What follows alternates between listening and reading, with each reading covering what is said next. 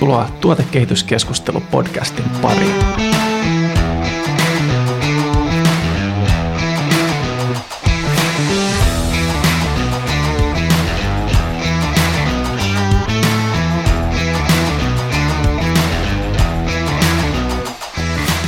Tuoteomistajan eli Product Ownerin eli POn rooli on ketterässä tuotekehitystiimissä luoda ja ylläpitää tuotteen toiminnallisuuksien laajentamiseen ja parantelemiseen tähtääviä työtehtävien kuvauksia, joiden formaattina usein käytetään Scrumin user storeja, joissa kerrotaan, miten käyttäjän elämä tulisi muuttua user storin seurauksena.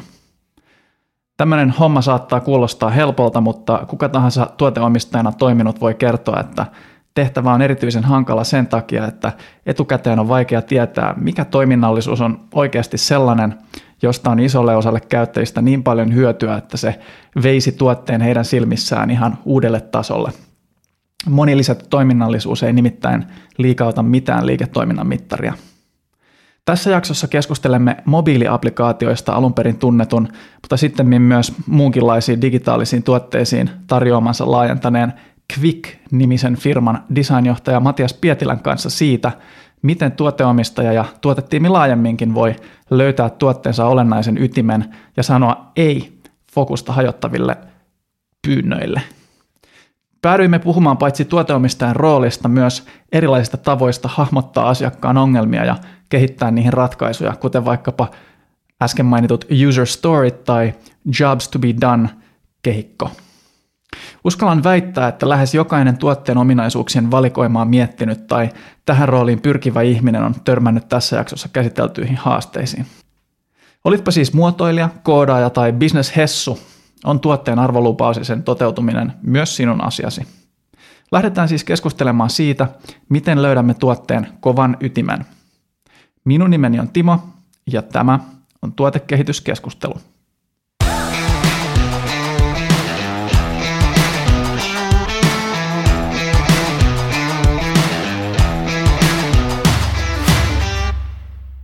Tervetuloa Matias, kiva, että podcastissa. Kerro vähän, ää, kuka olet ja mistä tuut? Kiitos, kiva olla täällä. Mä oon Matias Petävä Kvikiltä, vedän meidän suunnittelutoimintaa siellä. On ollut talossa vuodesta 11 saakka. Sitä ennen olin Elisalla, Elisalla tota, neljä vuotta. 07 aloitin tämän niin kuin ammattiurani. Ja mitä Quick tekee lyhyesti? Quick on tunnettu alun perin mobiilipalveluista. 08 saakka tehty, tehty mobiiliäppejä ja sen sellaista. Sitten me laajennettu ensin äpeistä muihin juttuihin ja nyt myös mobiiliasioista laajemmin tähän pilvipäkkäreitä ja, ja kaiken näköistä maksamiskonsultointia. Meidän pääpointti on se, että me halutaan tehdä mitattavaa vaikuttavuutta meidän asiakkaille. Puhutaan paljon impaktista ja siitä, että saadaan jotain, jotain niin kuin todennettavaa aikaan. Mutta ilmeisesti kuitenkin liittyy nimenomaan digitaalisiin tuotteisiin ja palveluihin, eikö niin? Nimenomaan joo. Meillä on devaajia suunnittelijoita. Yes. Tota, tänään ajattelin, että puhuttaisiin ideasta, mikä muistaakseni tuli sulta, mutta on myös mulle hyvin lähellä sydäntä, eli, eli tavallaan niin toi palvelun tai tuotteen, digitaalisen palvelun tai tuotteen ää, kovan ytimen ää, merkitys suhteessa ehkä siihen niin kuin, ää, vähemmän kovassa ytimessä oleviin juttuihin, eli, eli karkeasti ottaen se, mikä on sille käyttäjälle siinä sovelluksen tai, tai mikä se onkaan, niin käytön arjessa se keskeinen juttu ja sitten mitkä on semmoisia ehkä joitain käyttäjiä joskus koskettavia asioita. Että sanotaan vaikka nyt esimerkkinä, niin jos meillä on joku herätyskello-sovellus, niin se, että, että se herätyskello herättää joka aamu sillä tavalla, kun se on laitettu herättämään, niin, niin se on hyvin keskeistä. Sitten taas esimerkiksi se, että että tota noin, niin, mitä muita lisätoiminnallisuuksia siinä kerätyskellossa sit saattaa olla, niin, niin ne ei välttämättä olekaan niin olennaisia. Niin, äm, mikä sun suhde tähän aiheeseen on, että, että sä oot ollut pitkään tehnyt näitä appiksi, niin miten tämä teema liittyy esimerkiksi siihen, että miten, miten sä oot havainnut, että applikaatioita tai, tai palveluita tehdään Suomessa? Kyllä, joo. Taisin käyttää semmoista sanahirviöä kuin koreluuppi, jonka, jonka taisin oikeastaan vielä pöllyä veljeltäni, joka käytti sitä jossain vastaavassa keskustelussa aikoinaan. Mutta peleissä on usein se mekaniikka, mikä ympärillä homma pyörii ja vastaa ydin on, on toivon mukaan kaikissa palveluissa. Mä oon miettinyt, miksi tämä miksi tää, tota, keskittyminen johonkin liittyy just niin mobiilihommaan niin vahvasti, niin tota, mobiilissa vanhasta on pulaa kaikesta.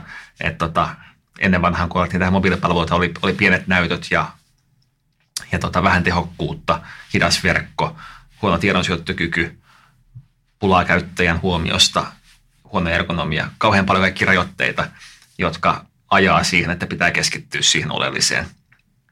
Ja koko tämä niin kuin mobile first ajattelu on sitten tota, johtaa myös verkkopuolella ja isojen ruutujen puolella tämmöiseen niin kuin hyvään keskittymiseen. Kun katsoo, miltä saitit näytti kymmenen vuotta sitten, mitä näyttää nykyään, niin vaikka teknologia ei olisi muuttunut miksikään, niin se koko estetiikka ja tekemistapa on muuttunut mobiili tekemisen myötä erilaiseksi ja paremmin siihen ytimeen keskittyväksi.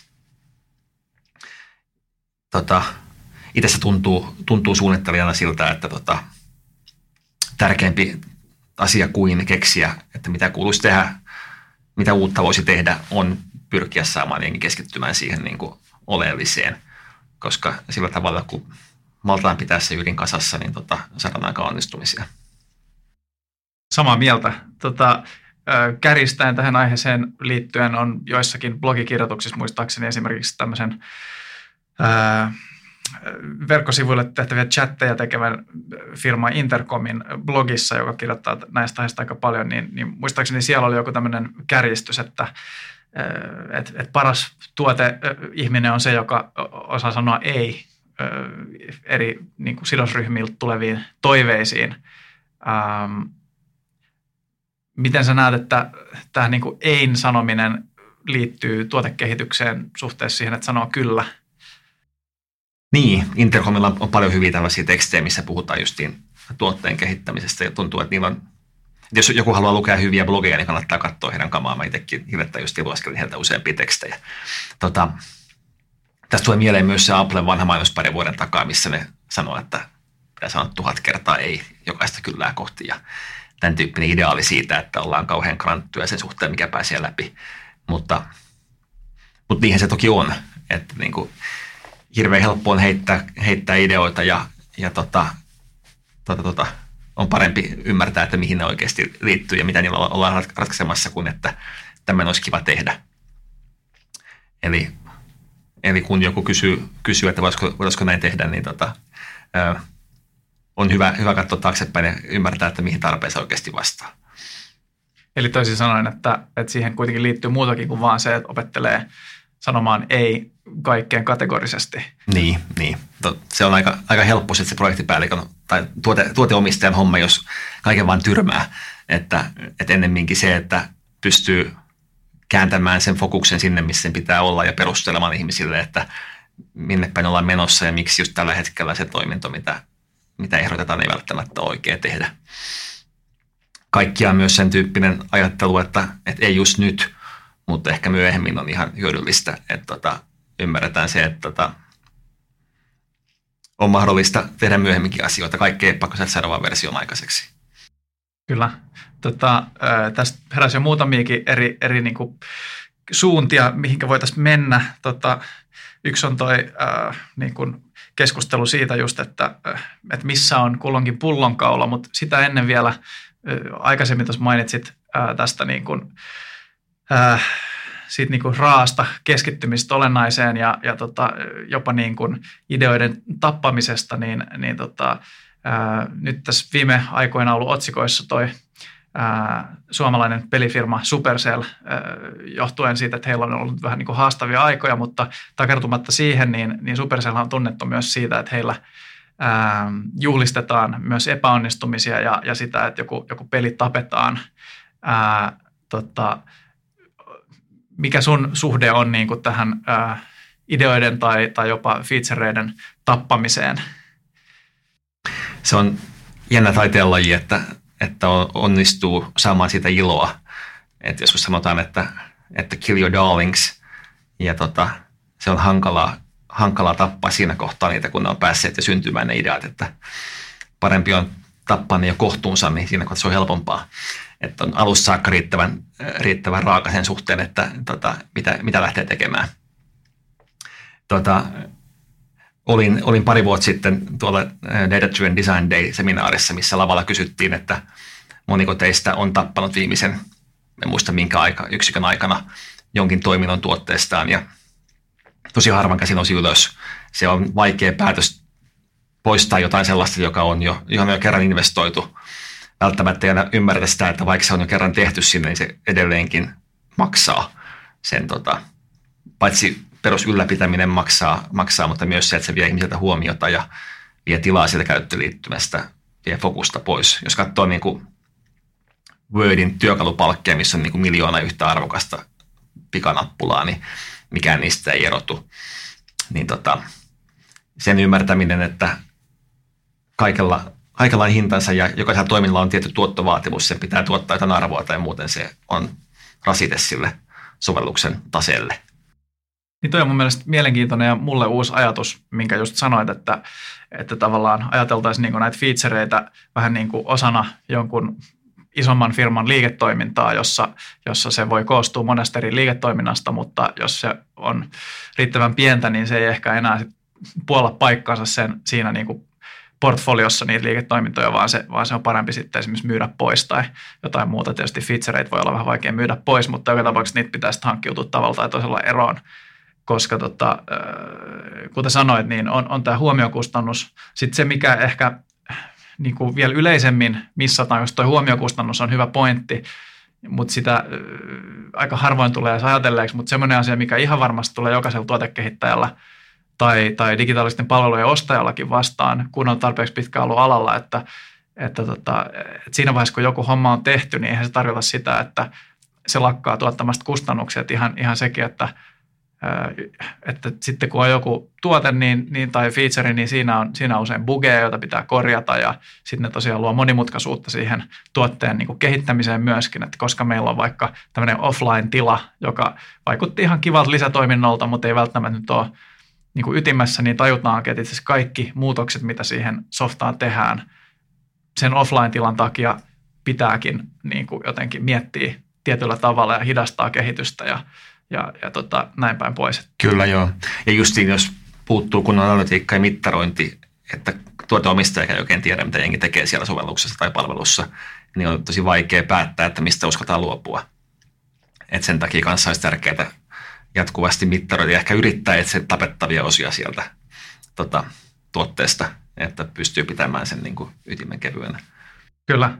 Tota, tässä kun ennen nauhoitusta juteltiin, niin, niin tota, jossain sivulauseessa mainitsit vaan tämmöisen niin kuin ajatuksen, joka mun mielestä niin kuin resonoi mulle, että, että tavallaan että ajatus, että jokainen feature on yhtä arvokas suhteessa tähän laajempaan käsitteeseen tämmöistä niin 80-20 tai 90-10 ajattelusta, että, että hyvin pieni osa niin kuin toiminnallisuuksia tyypillisesti tuottaa sen niin kuin valtaosan arvosta.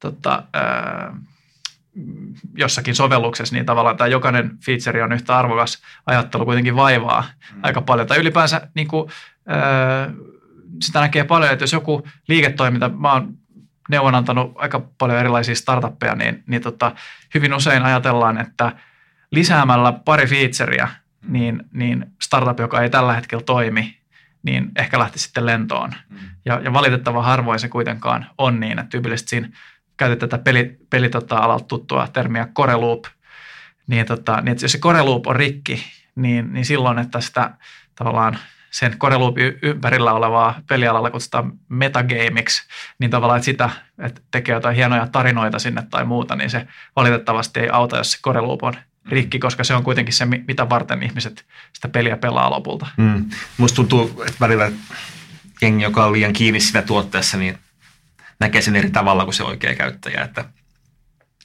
sille tuoteporukalle jokainen ruutu on yhtä rakas siinä kokonaisuudessa ja ne ei hahmota sitä, että missä ihmiset oikeasti pyörii. Sitten päädytään miettimään, että pitääkö tänne vielä lisätä myös niin kuin joku kielenvaihtovalikko, vaikka se pääsee suoraan käyttäjälle sen kielen sinne sovellukseen säädettyä. Että kaiken näköistä niin kuin outoa vipstaakia ja asetusta tulee äkkiä mukaan ja sitten unohtuu se, että miksi tämä koko homma on olemassa oikeasti. Kyllä. Me puhuttiin aikaisemmassa jaksossa Korosen Panun kanssa tästä, että mikä, mikä on niin oikea hetki laittaa jotain tavaraa pihalle, että kannattaako laittaa ihan raakiletta vai, vai vasta, sitten, kun, vasta sitten, kun se on niin riittävän hyvä ja kiillotettu, niin tota, minkälaista ajattelua, jos ajatellaan tätä ideoiden tappamista tai, tai sitä, että hiotaan jotain asiaa liian pitkään vaan todetakseen, että se ei ollutkaan niin hyvä vasta, että se liian myöhään laitettiin markkinalle, niin mikä sun suhde tähän, tähän niin keskusteluun on? Se on vaikea. Tota, mä vanhastaan ollut sille, sille UX-nillittäjä, joka tykkää hinkata animaatiota yhdessä devaajien kanssa ja pistää niin kuin yksityiskohtia kuntoon. Tehtiin aikana uutisvahtia, niin haluttiin siihen tota, saada esimerkiksi niin kuin makeat parallakset kuviin ja kun artikkelista vaihtoi toiseen, siinä kaikkea, kaikkea kivaa custom temppuilua tehtiin, tehtiin sinne. Ja tota, nyt mä olen sitten miettinyt sitä, että mikä sen arvo kullonkin on. Mulla on konkreettinen esimerkki sovelluksesta, joka on tällainen tota, eräänlainen natiivikääre, että se natiivikuoreen upottaa tota, web-pohjaisen näkymän. Siinä me tehtiin sinne web, web-palveluun sellaisia niin kuin natiivimaailman jäljitteleviä koko ruudun siirtymiä. Ihan makeita CSS-animaatioita, ne näytti hyvältä ja toimi kivasti uusilla laitteilla. Ja sitten niitä ei saatu toimimaan ennen julkaisua riittävän hyvin hitaimmilla laitteilla. Meillä oli vähän kiire, niin me otettiin koko homma pois. Kaikki siirtymät vaan, vaan veke. Et se oli, oli niin kuin tyyppinen web-sivu, joka vaan aukoo aukoo uusia näkymiä, mutta puuttuu kaikki, kaikki makea animaatiomeininki. Ja tota, sitä ei koskaan ehitty palata siihen asiaan, kun oli seuraava juttu pitää rakentaa. Ja sitten tuli onnistunut, se on myynyt kauheasti ja tota, sen arvo, arvostelut on niin kuin hyvät, jengi tykkää siitä, se on yli neljä tähteä viidestä, viidestä arviot. Ja tota, mun on hirveän vaikea perustella, miksi sen kuuluisi pistää takaisin se takaisin se animaatio. Mun mielestä olisi kiva ja teki sitä niin kuin viilatumman, mutta samaan aikaan niin tota, vaikea sanoa kaupallista tai edes asiakastyytyväisyysmittaria siihen, että miksi se kuuluisi tehdä. Niin se on vähän se dilemma, että mitä, mitä pidemmälle menee tähän niin kuin mittarointimaailmaan, niin sitä niin kuin hankalammaksi tulee tiettyjä siistejä juttuja kanssa välillä perustella. Mutta joo, alkuperäiseen kysymykseen, niin tota, se, että kuinka viilattu pitää olla ennen kuin julkaisee jotain, että tähän on tämä niin kuin viime aikojen startup-myytti siitä, että vähän kuuluu hävettää, kun julkaistaan. Sitten taas samaan aikaan niin kuin, kukaan ei enää uskalla julkaista mitään, mikä hävettää. Niin tota, uskon, että ihan, ihan liian pitkään monia juttuja viilataan. Mutta vielä pahempi kuin liikaa viilaus on se, että se on liikaa toimintoja. Ja tuntuu, että se on se niin merkittävämpi syy, miksi hommat viivästyy. Että ei malteta julkaista riittävän vähällä toimintomäärällä kamaa, vaan luullaan, että siellä on pakko olla kaiken hektiikassa versiossa. Se on päivästä vain hyvä syy olla yhteydessä asiakkaisiin ja tuoda lisää hyviä uutisia, että nyt on taas jotain uutta ja kivaa. Että niin kuin, harvoin mitään syytä lykätä sitä julkaisua niin pitkään kuin moni nykyään tekee. Kyllä.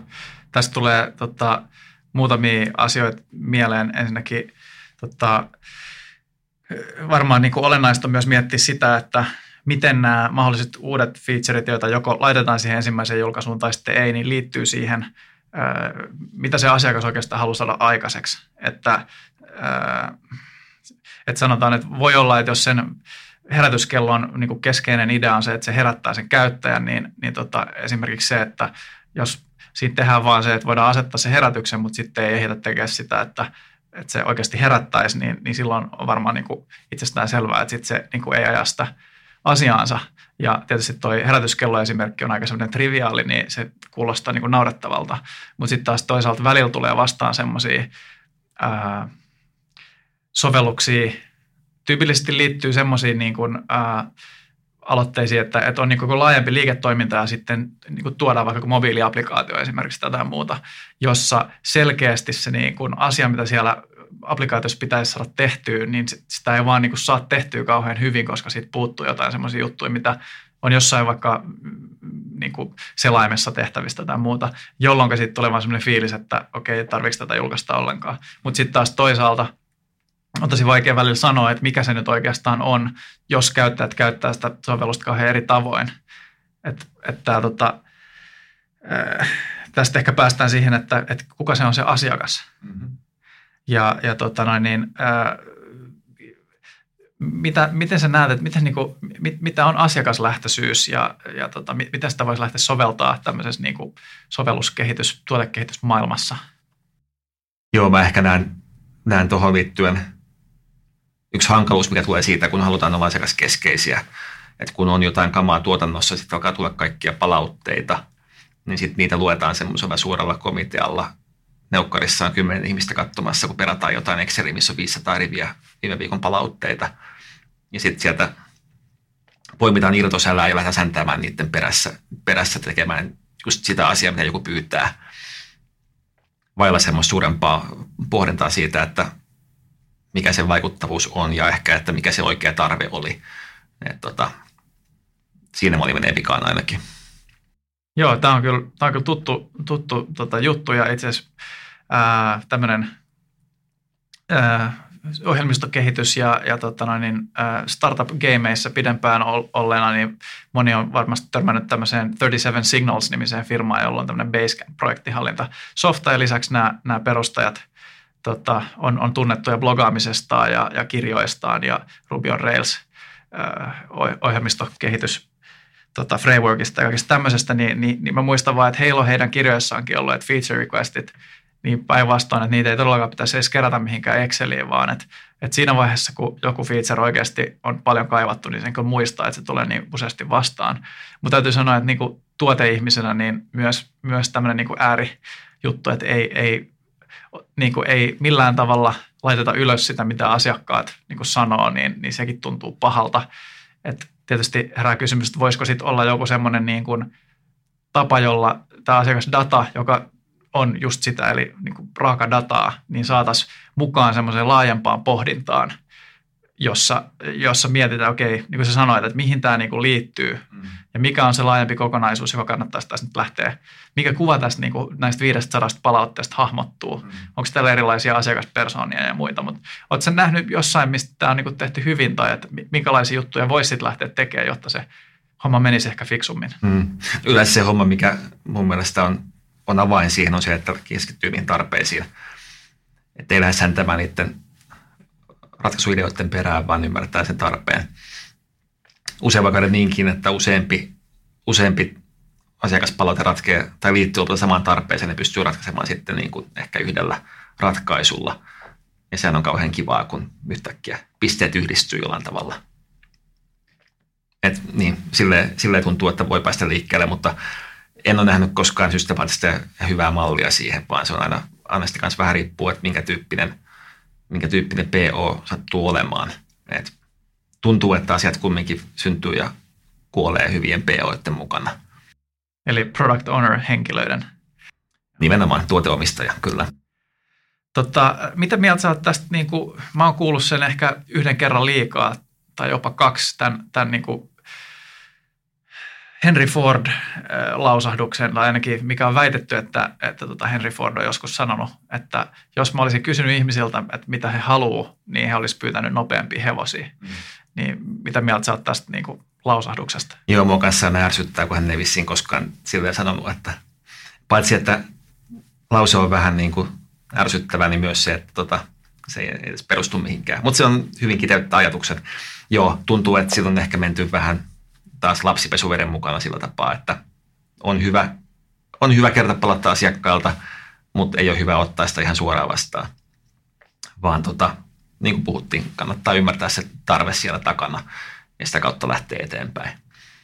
Sitten taas silloin, kun itse vastaa johonkin ja palautteeseen ja on mielestään niin kuin hyvä antamaan vastauksesta, särsyttää, kun jengi ottaa siellä, joo, joo, joo, että sulla tarve, mutta älä saata kantaa niihin ratkaisuihin ja niin tarkoitat silloin, jos sä oot niinku osana, osana laajempaa tiimiä ja sitten sä niin, designerina. Tai, tai, niin, tai jos mä olen itse niinku, vaan kuluttaja jossain, niin mun mielestä mulla olisi hyvä idea. Ja sitten mä huomaan, että mulla vastataan vähän sillä tapaa, että joo joo, että niin, ihan, niin. ihan kiva.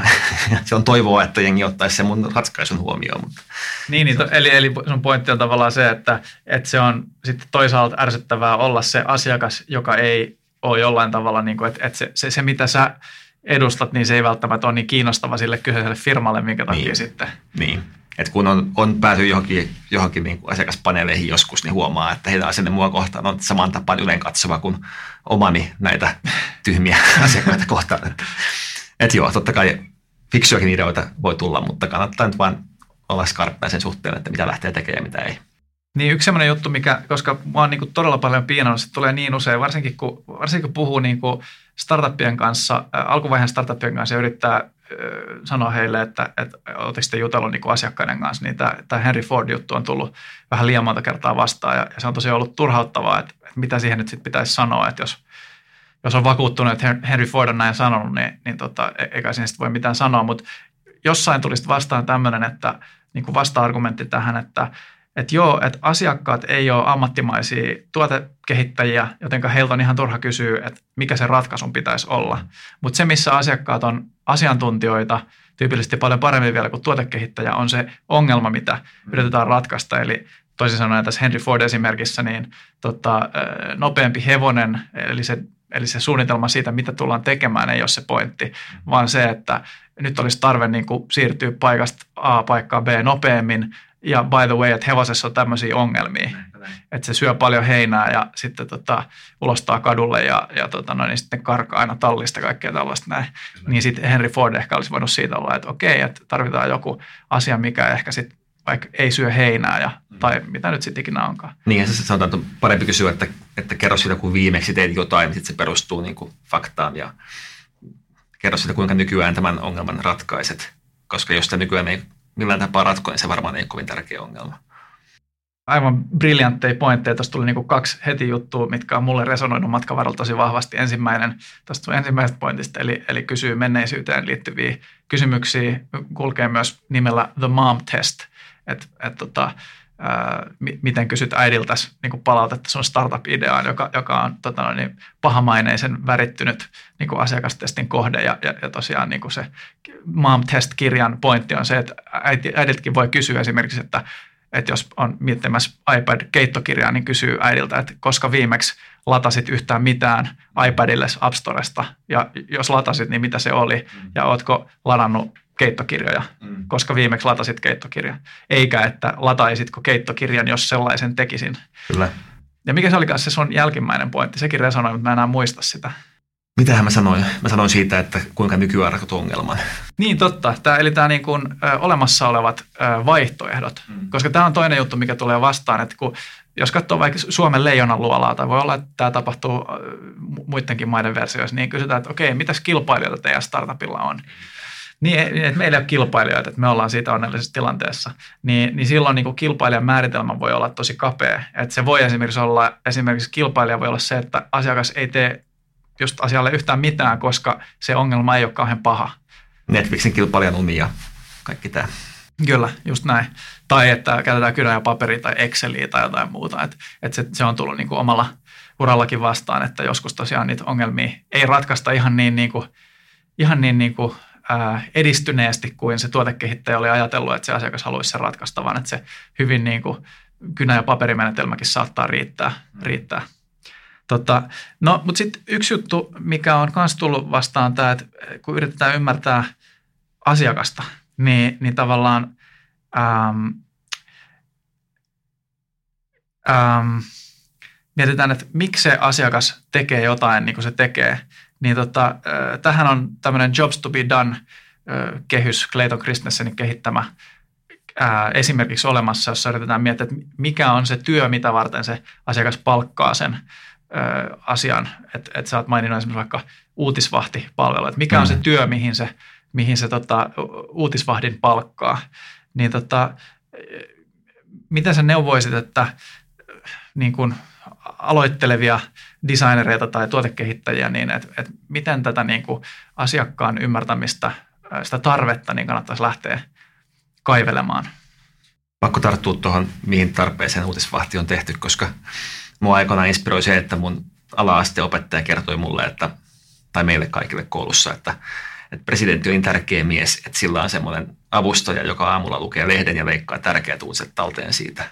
Ja tota, jollain tapaa huvitti jälkeenpäin, että uudisvahdin pointti on vähän olla se tyyppi, joka leikkaa jutut talteen lehdestä, että pysyy kärryillä. Mutta joo, mun mielestä toi Jobs to be done on hyvä kehikko ajatella justiin sen niin kuin tarpeen kannalta eikä sen niin kuin ratkaisun kannalta asioita. Se, että missä määrin se poikkeaa normaali user storysta, on siis vähän semantiikkaa, että toinen keskittyy, keskittyy siihen niin kuin persona ja toinen keskittyy siihen kontekstiin, mutta samantyyppinen ajattelumalli on ehkä molemmissa. Itse mä yleensä käytän ihan vain perinteisiä story, koska taas tähän niin Scrumin-hommaan istuu paremmin, mutta sama idea siinäkin pohjimmiltaan on. Kaikkea muassa niin show that osa on hyvä, hyvä niin kuin pitää mielessä, että pystyy perustelemaan, miksi tämä homma kannattaa tehdä, kuinka se linkittyy siihen tuotteen olemassaoloon ja tarkoitukseen. Niin tota, sillä taas selviää siitä, että ei tule turhaa kamaa sinne tota, skooppiin mukaan. Niin mä sanoisin, että, että silloin kun on valistunut ihminen, niin kuin vaikka teikäläinen, niin silloin user storytkin varmaan ajaa sen alkuperäisen asian, mihin ne oli suunniteltu silloin, kun se formaatti kehitettiin, että you know, käyttäjä roolissa A olevana ihmisenä haluaisin, että uutisvahti tekee X, jotta minä koen hyödyn Y, ja sitten toivon mukaan se hyöty Y on linjassa sen kanssa, mitä, mikä uutisvahdin niin kuin missioon kuuluu, jolloin sitten se ehkä kannattaa tehdä, mm. varsinkin jos tämä käyttäjäsegmentti on niin kuin merkittävä mm. segmentti tämän, tämän tota, uutisvahdin niin kuin kohdeyleisössä. Mutta se, missä mä näen, että se menee usein pieleen, on se, että kirjoitetaan tämmöisen niin kuin geneeriselle käyttäjälle, että as a user. Mm. Tota, että et tavallaan, että niinku, et, et se niinku implikoi sitä, että kaikki käyttäjät, kuka tahansa käyttäjä Kyllä. tulee käyttämään tätä toiminnallisuutta ja se, ja se jotenkin tavallaan, varsinkin jos kaikki user storyt on vaan as a user, mm. niin, tota, niin silloin se jotenkin tuntuu siltä, että tähän kaikki käyttää tätä. Tai, mm. tai jotenkin sitä se mun mielestä niin kuin implikoi. Ja se, mistä toi Jobs to be done, mun mielestä se ei olekaan siellä user story-tasolla välttämättä se mm juttu, vaan ehkä enemmän se, että kun mietitään, niin kuin sä puhuit, että sen sijaan, että tehdään tämmöisiä niin kuin irtolaastareja, mm. eli että toteutetaan käyttäjien pyyntöjä, niin yritetään just miettiä, että mihin ne pyynnöt liittyy, minkä laajempaan kokonaisuuteen, mitä se on se, mitä se ää, käyttäjä oikeasti haluaa saada tehdyksi niin kuin isossa kuvassa, riippumatta siitä applikaatiosta, mm. että et onko se sitten jonkun matkan varaaminen tai se, että pysyy ajan tasalla itseään kiinnostavista uutisaiheista tai, tai mikä se sitten onkaan. Joo. Kaikkia mä tykkään siitä tota, job storeissa siitä tota, justiin kontekstihommasta, että se on se niin kuin heräteaspekti, että aika usein varsinkin mobiilihommassa tilanne on se, että ihminen ei ole siellä sovelluksessa. Se voi olla jonkin notifikaation tai, tai jonkin muun herätteen kautta, miksi se on just sillä hetkellä olennaista käyttää sitä tuotetta. Et muistetaan se, että, että käyttäjä ei välttämättä halua tulla sinne sovellukseen eikä välttämättä halua tehdä siellä yhtään mitään. Että niin kuin, niin kuin itsessään ilman jotain syytä, että on jokin syy, miksi se tulee sinne ja miksi se, mikä, mihin se huomio sillä hetkellä keskittyy ja miksi ja se haluaa saada aikaiseksi. Et, tämä ehkä liittyy laajemmin siihen, että tosi moni tuotteen tekijä kuvittelee, että ketään kiinnostaa heidän tuote.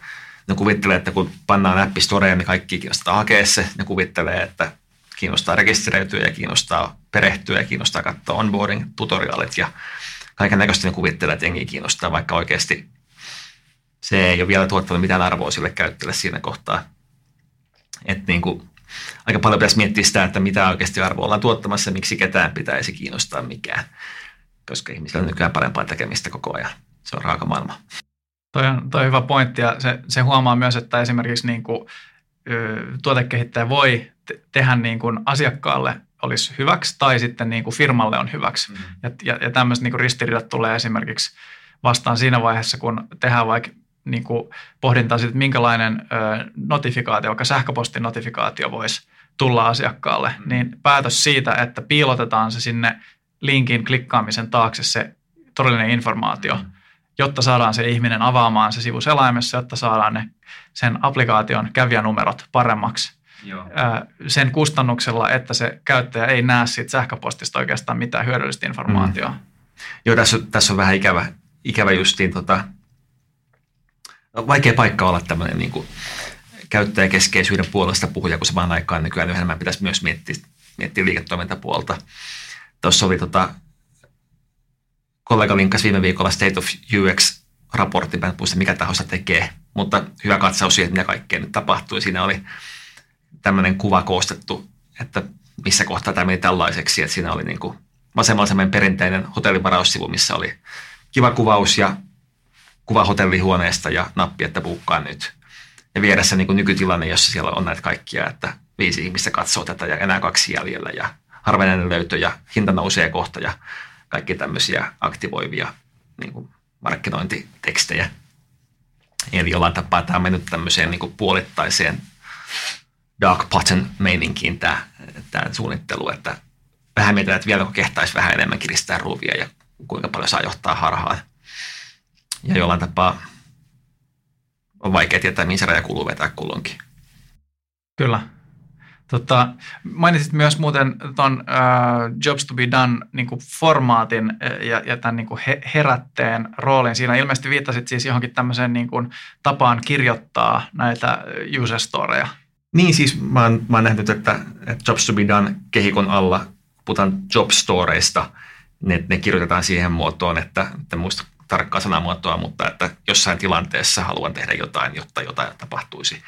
Että se alkaa sillä tilanteen kuvauksella, siinä missä user story alkaa sillä käyttäjäroolin kuvauksella. Et sikäli nyt on vähän ehkä silleen semantiikkaa, että kumpaa pitää sitten kulloinkin tärkeämpänä. Kuitenkin myös user storyn pystyy laittamaan taas kontekstiin vaikka niin kuin user story mappingin avulla, jolloin taas sitten siinä mietitään sitä, missä vaiheessa ollaan prosessia, kun tämä story tapahtuu. Mutta molempia voi käyttää hyvin tai huonosti, en usko, että se on siitä kiinni. Kyllä, koska mä en itse sanotaan, että nyt kun sanoit, niin mä tajusin, että olen mä nähnyt jossain niin tämmöisen job story niin kuin formaatin silmäkulmassa, mutta en ole kiinnittänyt siihen huomiota. Eli ää, tosiaan kun mä mainitsin Jobs to be done ää, niin kuin kehikon, niin en, en tarkoittanut niinkään noita job storeja, mm. vaan isommassa. Niin tavallaan semmoisena niin kuin erillään siitä yksittäisen toiminnallisuuden miettimisestä mm. ja laajemmin ehkä se, että kun sanotaan nyt vaikka, että asiakas pyytää, että haluaisin, että sovellukseen lisätään tämmöinen niin kuin toiminnallisuus, mm. niin, niin sehän on tavallaan sen, sen sovelluksen ominaisuus, mutta se ei välttämättä takaa, että se mitä se asiakas oikeasti halusi, niin tulee edes hoidettua. Et, et varsinkin jos se tehdään vähän niin kuin huonosti tai jotain muuta, jolloin sitten jos se asiakas on turhautunut ja sanoo, että ei tämä ollut se, mitä mä halusin, niin sitten viimeistään pitää ruveta kyselemään, että aa okei, no mutta mitä sä sitten halusit? Ja sitten se voi olla, että se sanoo, että se tarkentaa sitä, että mä haluan, että se nappula on nyt tossa kohtaa eikä tossa kohtaa. Mm. Tai sitten voidaan päästä siihen keskusteluun, että, että no koska mä halusin saada tätä aikaa, mutta tämä ei nyt ratkaise sitä, koska X, Y, Z. Kyllä. Tulee, tulee mieleen, mieleen, kun mä käytin kerran yhtä asunnonhakupalvelua, jossa tota, pystyi lajittelemaan niitä asuntoja sitten niin kuin eri kriteereillä eri järjestykseen. Niin yksi kriteeri oli niin kuin kaupungin osa, mikä on hyvä juttu, mutta se laittoikin ne vaan aakkosittain. että siinä on sitten niin kuin alkaa varmaan sitä Alppilan tyyppisestä ja sitten perään tulee jotain Bella alkavaa, että sitten jos haluaisi niin kuin hahmottaa niin kuin missä päin kaupunkia se on, niin se ei ota mitään semmoisen, sen tyyppinen juttu, mikä on vähän ehkä niin kuin vaatimuksena kirjattu joimekin, että pitää pystyä kaupunginosan perusteella lajittelemaan, mutta ihan ymmärretty, mikä siellä puolen tarve oikeasti ihmiselle on. Että ei ihan vastannut siihen tarpeeseen tuo toiminta kuitenkaan. Kyllä, varsinkin jos sitten on vielä vähän epäselvää, että kuuluuko joku niin klassinen esimerkki on niin kuin kallilla, kallio versus, versus tota, harju Kyllä. esimerkiksi, niin, niin se, mikä ihmiset mieltää usein kallioksi, niin saattaakin olla harju tai alppiharjua tai, tai, tai Torkkelinmäkeä tai Kyllä. mitä ne viralliset nimet nyt onkaan, niin sitten se voi olla, että jos ne ei ole aakkosissa vierekkäin, niin voi olla, että menee ohi sit niinku puolet sen alueen tarjonnasta, koska ei tiennyt, että se niinku alueen nimi vaihtuu tai jotain tuollaista. Sekin vielä, joo. Mielenkiintoinen setti. Tota, ää, me puhuttiin tuossa aikaisemmin tuosta niin kuin eri, niin kuin, että pitäisikö kiillottaa vai, vai tota noin, niin, niin kuin julkaista vielä kun vähän hävettää ja, ja tota se, että välillä se, että julkaisee vähän kuin hävettää, niin saattaakin itse olla ihan hyvä ratkaisu.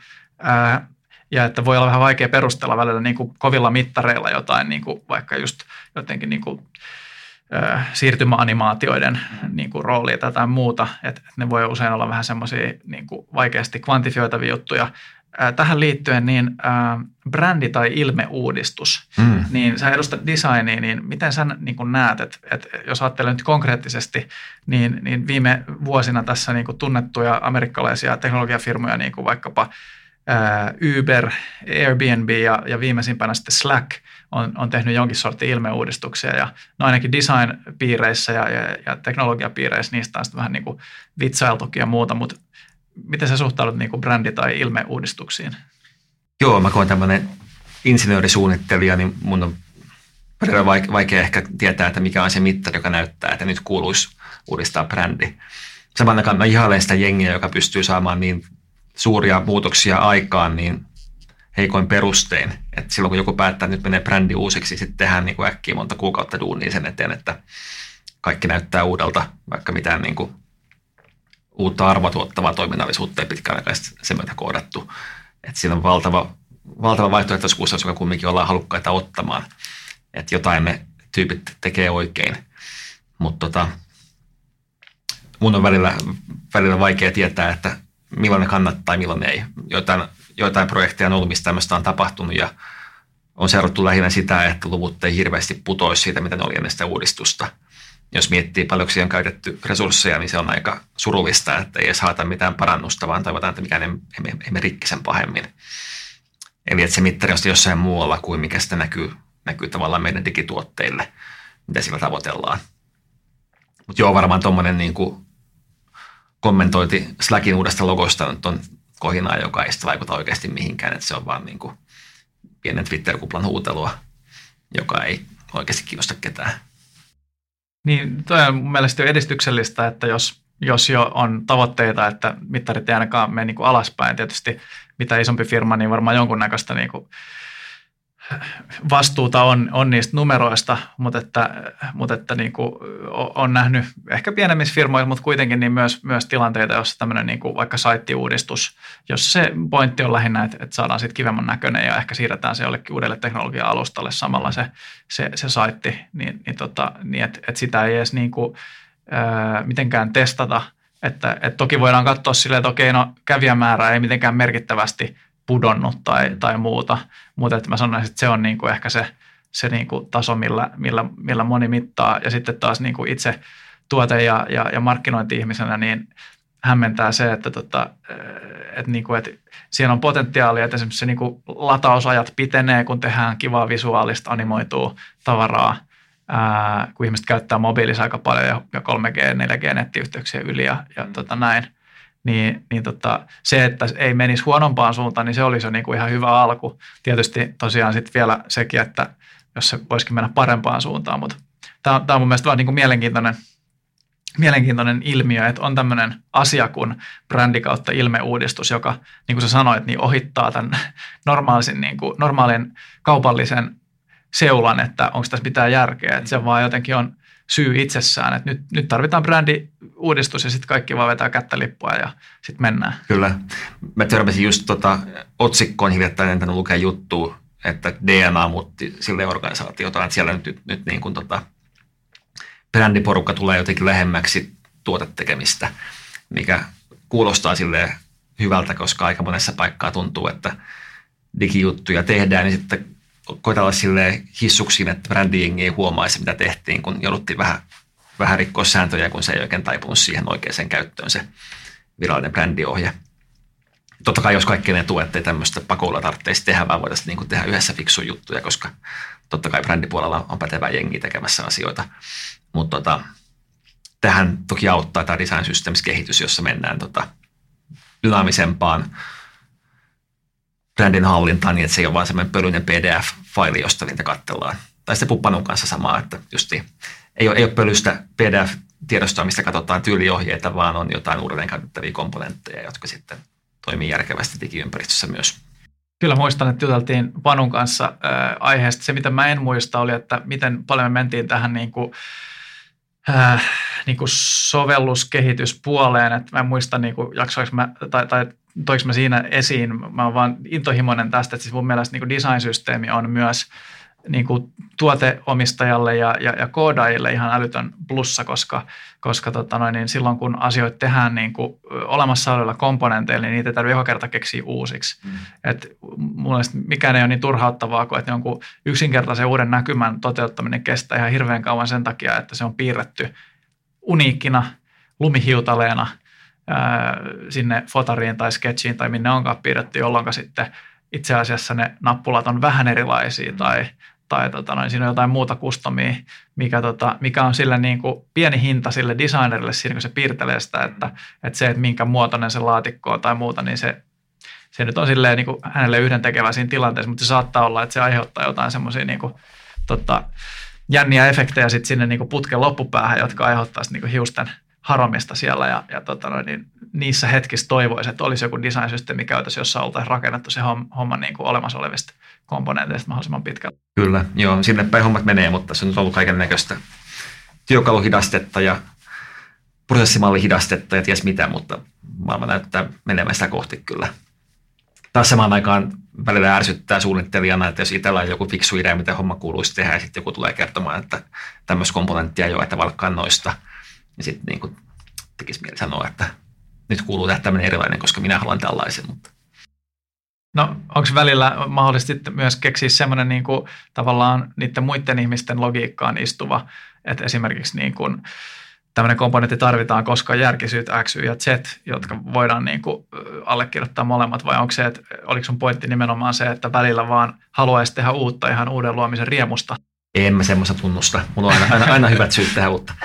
Mutta tota, riippuu myös siitä, että onko, onko niin kuin organisaatiossa riittävän hyvä semmoinen iteraatiomalli siinä, että se systeemi elää, elää ja kehittyy. Eikä niin, että joku päätti kerran, tässä on nämä komponentit, että elän näillä, eikä ole mitään järkevää tapaa viedä sitä eteenpäin. Mutta musta tuntuu, että aika monessa paikkaa näitä hommia nyt ollaan harjoittelemassa ja miettimässä niitä toimintamalleja, että kun tässä kehittyy. Niin täytyy sanoa, että toi, tulee vähän samanlainen, niin kuin, toi kuulostaa vähän samanlaista vasta-argumentilta, mikä on, mikä on täysin looginen vasta-argumentti, mutta samanlainen vasta-argumentti kuin, että, että prosessit on pahoja, koska prosessit on jäykkiä ja niitä saa muuttaa. Niin tota, ihmisenä, joka on miettinyt taas aika paljon, niin mä näen, että, että prosessihan on vaan asia, joka tehdään niin kuin jokseenkin toistuvasti. Ja sitten eri asia on se, että miten dokumentoitu tai johdettu tai huonosti johdettu se prosessi on. Että tavallaan, että silloin kun joku sanoo, että prosessit on ikäviä sen takia, että ne on joku muu jossain jolla on vähemmän tietoa kuin mulla siitä, miten mun kannattaisi tehdä mun duuni, niin päättänyt mun puolesta, ja se on ihan niin kuin vanhentunut ja haittaa mun duunin tekemistä, niin silloin kyseessä on mun mielestä huonosti johdettu kypsä prosessi. Mm. Siinä, missä taas sitten niin kuin voi olla myös niin kuin ajantasaisia ja hyvin johdettuja kypsiä prosesseja myöskin. Ja sitten on sellaisia prosesseja, jotka ei ole kypsiä ollenkaan, että ne tehdään täysin niin kuin, tavallaan fiiliksellä, mutta sekin on kuitenkin prosessi ja mun mielestä se olisi hyvä vaan tunnustaa. Niin tavallaan, että takaisin tähän niin kuin itse aiheeseen, niin että jos se on semmoinen niin huonosti johdettu kypsä prosessi se design-systeemi, että ainoastaan ö, käymällä läpi jotain niin semmoisia vuosikausia kestäviä jotain hakemusprosesseja niin kuin suunnilleen joku tota, työlupa Yhdysvaltoihin, niin saa lisätä uuden komponentin, niin että, että se vaan niin kuin lannistaa ja että no annetaan olla sitten. Niin silloinhan se, mä oon ihan samaa mieltä, että siinä on mitään järkeä. Mm. Mutta että... Mut joo, toi oli hyvä yleisys, että ei tämä ensimmäinen kerta, kun tuon tyyppisiä asioita joutuu miettimään. Ihan totta. Tota, me ollaan käsitelty tässä itse asiassa aika, aika laajasti erilaisia juttuja. Yksi sellainen aihe, mistä voisi vielä ehkä puhua tässä loppua kohden, niin, niin, tota noin, niin viitattiin tähän niin kuin kovaan ytimeen ja, ja tavallaan niin kuin yksi näkökulma siihen on myös se, mistä puhuttiin ää, tota, muistaakseni myös Panun kanssa, oli tämä niin kuin MVP eli Minimum Viable Product ja siihen liittyen, niin, ää, niin kuin, että mikä se MVP pitäisi olla. Niin, tota noin, niin ää, ennen tätä nauhoitusta puhuttiin vaan siitä, että MVP-rajaaminen saattaa olla haastavaa siitä näkökulmasta, että esimerkiksi saatetaan ottaa MVP-määritelmäksi se, että mitä kilpailijalla jo on, ja kilpailija on saattanut tehdä sitä jo aika pitkään. Mm. Niin tota, minkälaisia kokemuksia sinulla tästä aiheesta Mulla on hyviä ja huonoja kokemuksia jo. Että tota, ton tyyppistä on nähty, että, että asiakas oli ennakkoon tehnyt jo katselmointia, että mitä kaikkea muilla on, sen matriisin teki siitä, että mitä muilla on. Ja sitten heidän MVPssä oli summattu kaikki yhteen, mitä, mitä muilla oli. Tuli ihan hyvä tuote kyllä loppujen lopuksi, mutta ei se kyllä MVP oikein ollut. Onneksi muilla oli oikeita asioita, että sitten se mitä valittiin, niin ei mennyt ihan, ihan metsään. Mutta tota, mulla oikeastaan hiljattain aika riemastuttava kokemus MVPstä. Me tehtiin asiakkaan kanssa julkaisu pari viikkoa sitten aikataulussa – ihan eri skoopilla, mitä piti tehdä. Me aloitettiin alkusyksystä, tehtiin silloin jo hyvin tiukkoja rajauksia matkailutuote, niin päätettiin, että yksi reitti, yksi maa, yksi kieli, yksi rahayksikkö, kaksi matkustajaa, ei lisäpalveluita, hyvin tarkkaan määrättiin, että mitä voi tehdä. Ja tota, sitten vielä lopulta huomattiin, että tota, sekin oli, oli liikaa. Päädyttiin tekemään niin, että sinne ei voisi matkaa, sitä tilausta ei voisi edes maksaa, vaan ohjattiin lopuksi sitten vanhaan tilausputkeen tekemään se maksu, kun ei saatu, saatu sitä valmiiksi. Eli tota, teki liikuttavan vähän se tuote, mutta se tuli kumminkin ulos silloin, kun piti ja tota, pääsin testaamaan, onko siinä koko hommassa mitään järkeä. Niin tota, en mä tiedä, onko mä outo, mutta mä saan tuosta niin mielihyvää, että saadaan rajattua MBP, joka oikeasti toimii MBP-tavoin. Niin tota, silleen, se vaatii tiettyä niin kuin ehkä – ehkä tota, muutosta ajattelussa myös suunnittelijalle, että osaa saada riemua siitä, että mitä kaikkea ei, ei tehty ja että sitten tehtiin jotain kunnolla. Koska me saatiin kuitenkin viilattua niitä juttuja, mitä tuli mukaan. Että just taas toi, että niin kuin, jos jättää pois jotain, niin sitten pystyy viilaamaan sitä, mitä ottaa mukaan. Niin tota, sen tyyppinen, tyyppinen juttu tuntuu musta kivalta. Ja koet sä, että jos ajattelee tätä niin kuin jobs to be done näkökulmasta, niin saiko se asiakas tehtyä jotain niin kuin merkittävää siellä sovelluksessa sille, että se kuitenkin puolsi paikkaansa niin kuin itsenäisenä kokonaisuutena? Joo, meillä oli tämmöinen tietty liiketoiminta-olettama siinä, mitä alettiin testaamaan, että lisääkö tämä tietyn tyyppistä käyttäytymistä, nyt me päästään mittaroimaan sitä. Että tota, sikäli se oli onnistunut. Välillä käy niinkin. Okei, tosi, tosi inspiroivaa kyllä tuommoiset itselläkin on, aina välillä tulee tuommoisia vastaan niin kuin sekä omassa tekemisessä, että sitten just niin kuin kuulee muilta anekdootteja ja ne, ne on kyllä, niin kuin sä sanoit, niin se rajaus on haastavaa, koska just se, että mikä, mikä niin kuin jollekin on, on tota, liian vähän, niin jollekin on just sopivasti ja silloin ehkä pitää myös ymmärtää se, että ketä varten tämä applikaatio nyt on, että ymmärretään, että se voi olla esimerkiksi vaikka niille vähän vähemmän vaativille asiakkaille, että, että ne vaativat asiakkaat ohjataan sitten edelleen sinne jonnekin Mennään puhelinpalveluun tai, tai mm-hmm. mitä ikinä. Että jos, jos tavallaan pitää poiketa siltä niin sanotulta vihreältä polulta, niin sitten ehkä se mobiiliaplikaatio ei ole se, ei ole se juttu.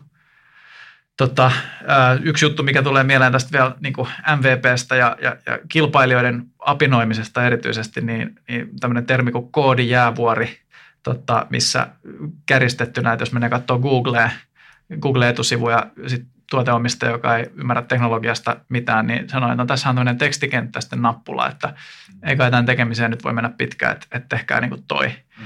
Niin tavallaan toi on tietysti niin kuin jälleen kerran triviaali esimerkki ja, ja se on niin kuin sanottakin selvää, että, että niin kuin se, se pitäisi nyt tajuta, että se ei ole niin helppoa, mutta tämmöisiä niin kuin tilanteet tulee välillä, että ihminen, joka ei ole kauhean syvällä niin kuin siinä sen tuotteen ominaisuuden tekemisen – taustoissa, niin voi ajatella, että tämähän nyt on vaan niin kuin, että no yksi, yksi niin kuin konkreettinen esimerkki mun, mun elämästä tästä viime ajalta on se, että yhden lisä niin kuin numeron lisääminen johonkin raporttiin, mm. että yksi joku uusi tunnusluku, niin se jotenkin saattaa – tuntuu siltä, että, no eikä, että kun se, se data on periaatteessa olemassa tuolla, että se on ehkä joku laskutoimitus ja muuta, niin mitä se nyt voi olla niin vaikeaa. Mm.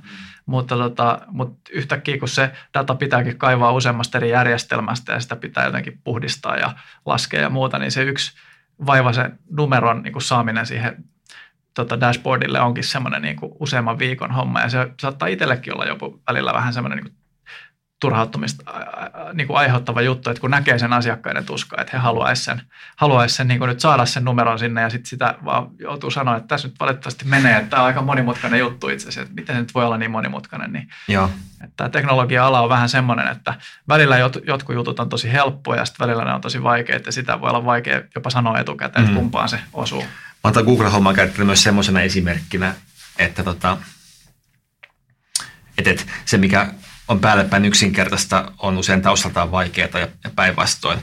Että tota, suunnittelijoiden ja, ja kehittäjien pitäisi niin kuin nähdä se vaiva käyttäjän puolesta, että tehdä homma vähän niin kuin, nähdä enemmän vaivaa, jotta se on käyttäjälle helpompaa, koska niin kuin, tietty vakiomäärä on monimutkaisuutta, mutta se, se, mikä, se, mikä jää jäljelle monimutkaisuutta, niin se pitää jonkun käsitellä. Ja joko se on niin kuin käyttäjä joka ikinen kerta, tai sitten se on niin kuin suunnittelija ja deva, joka sen kerralla kuntoon.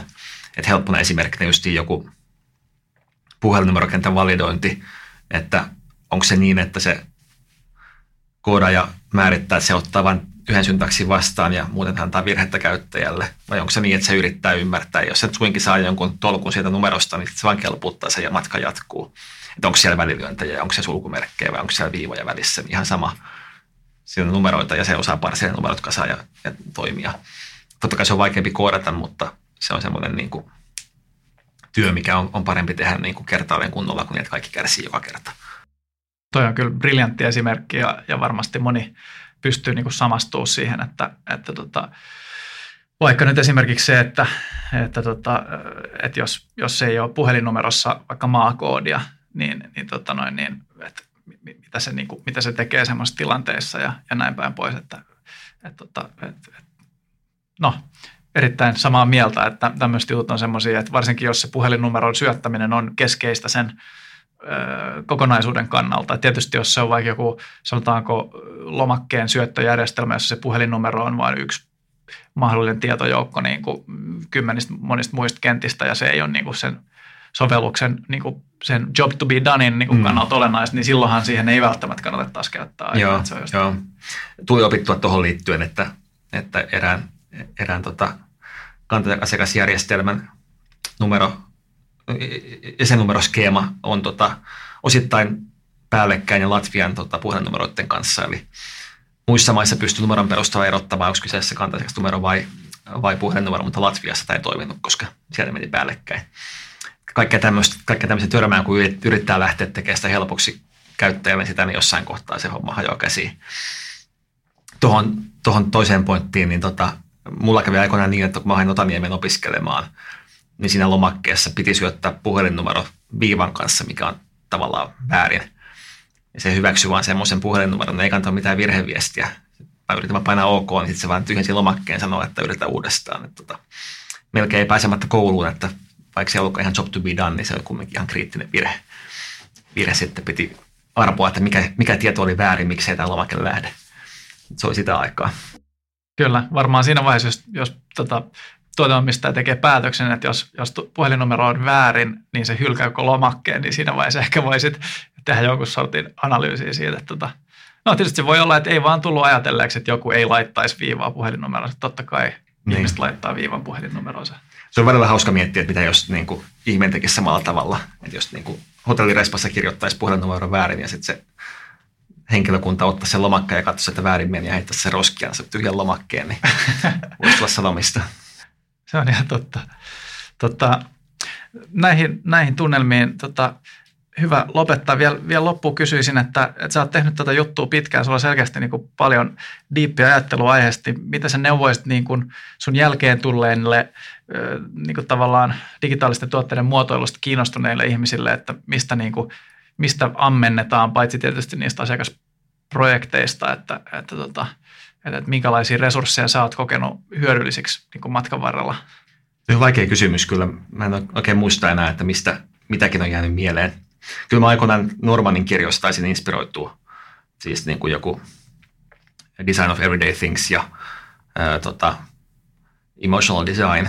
Sitten tota, Jeff Raskinilläkin tämä, mikä se mahtoi olla, Humane Computer ehkä, niin tota, hauska ajatuksia, mutta on semmoisia 80-luvun, 80-luvun juttuja, mutta nykyään tuntuu, että tuntuu, että sitten verkosta löytyy asiat. Että en mä en mä pitkäänkaan lukenut yhtään, niin kuin, yhtään tuota perussuunnitteluun liittyvää uutta kirjaa. Sitten taas niin kuin, viime aikoina inspiroi enemmän tuo niin Lean Startup-kama siihen liittyen. Mä oon tykännyt tuosta ennen kaikkea tuosta Running Lean ja Scaling Lean kirjaparivalikosta. Mielestäni siitä on hyvää sovellettavaa kamaa tämmöiseen niin kuin taas niin kuin tuotteen miettimiseen. Ash Morian kirjoja molemmat. Nimenomaan, joo. Joo. Ne on kyllä tehnyt meikäläisen kanssa vaikutuksen. Ja täytyy yhtyä tuohon havaintoon siitä, että tosi paljon nimenomaan tähän digitaaliseen tuotekehityskenttään ja digitaalisen designiin liittyviä juttuja, niin tuntuu, että ne parhaat jutut tulee yksittäisinä vaikka Medium-blogipostauksina tai jonkun designeri jostain blogista ja vaatii aika paljon duunia, jos meinaa muistaa, että mistä nyt minkäkin asian on poiminut ja usein on turhauttavaakin silleen, että muistaa jonkun käsitteen josta, mutta ei yhtään muista, mistä se tuli ja, ja, tota, ja se, on kyllä, se on kyllä hankalaa tässä, tässä meidän tota, – ää, ajassa, että asiat on niin silleen katoavia ja ne hukkuu kohinaan. Että et tavallaan tosi vaikea niin löytää vaikka 50 parasta blogipostausta ää, vaikka niin kuin UX-jutuista. Että, että on kaikenlaisia listoja, mutta luultavasti just sitä asiaa, mitä oli etsimässä, niin sitä ei kyllä löydä millään. Se on pahinta, kun tallentaa Pokettiin artikkelin, joka on niin kuin listakooste johonkin toiseen listaan, missä on lisää kamaa. Että sitten niin kuin niin monta leiria läpi käytävänä ennen kuin pääsee sinne asiaan, että jää äkkiä lukematta. Kyllä, mutta toi niin kuin ihmisten nimien mieleen painaminen usein, että vaikka se julkaisualusta vaihtuskin, niin ne ihmisten nimet niin kuin pompsahtaa esiin. Että esimerkiksi just nämä Jason Fried ja David Heinemeier Hansson, tota, jotka on kirjoitellut näitä 37 Signals-kirjoja, niin nyt on esimerkkejä semmoista, että ne välillä kirjoittaa omassa blogissaan, välillä vierasblogaa ja muuta, mutta yleensä kun jotain kirjoittaa, niin jos ei muuta, niin ainakin, ainakin tulee provosoiduttua niiden kirjoittamisesta, mm. että vaikka ei olisikaan aina samaa mieltä, niin, ja muutamia muitakin tämmöisiä henkilöitä. Ei tosi nyt tule kyllä mieleen muuta kuin Ashmorea esimerkiksi nyt just. Mm. Mutta hei, kiitos Matias. Tosi paljon diippejä juttuja. Toivottavasti myös kuulijat sai tästä jotain irti. Mä ainakin sain ihan varmasti. Kiva, että pääsit paikalle. Kiitoksia, oli kiva käydä. Kiitos seurastasi tuotekehityskeskustelun parissa. Seuraavassa jaksossa keskustelemme digitaalisesta tuotekehityksestä taas hieman eri näkökulmasta.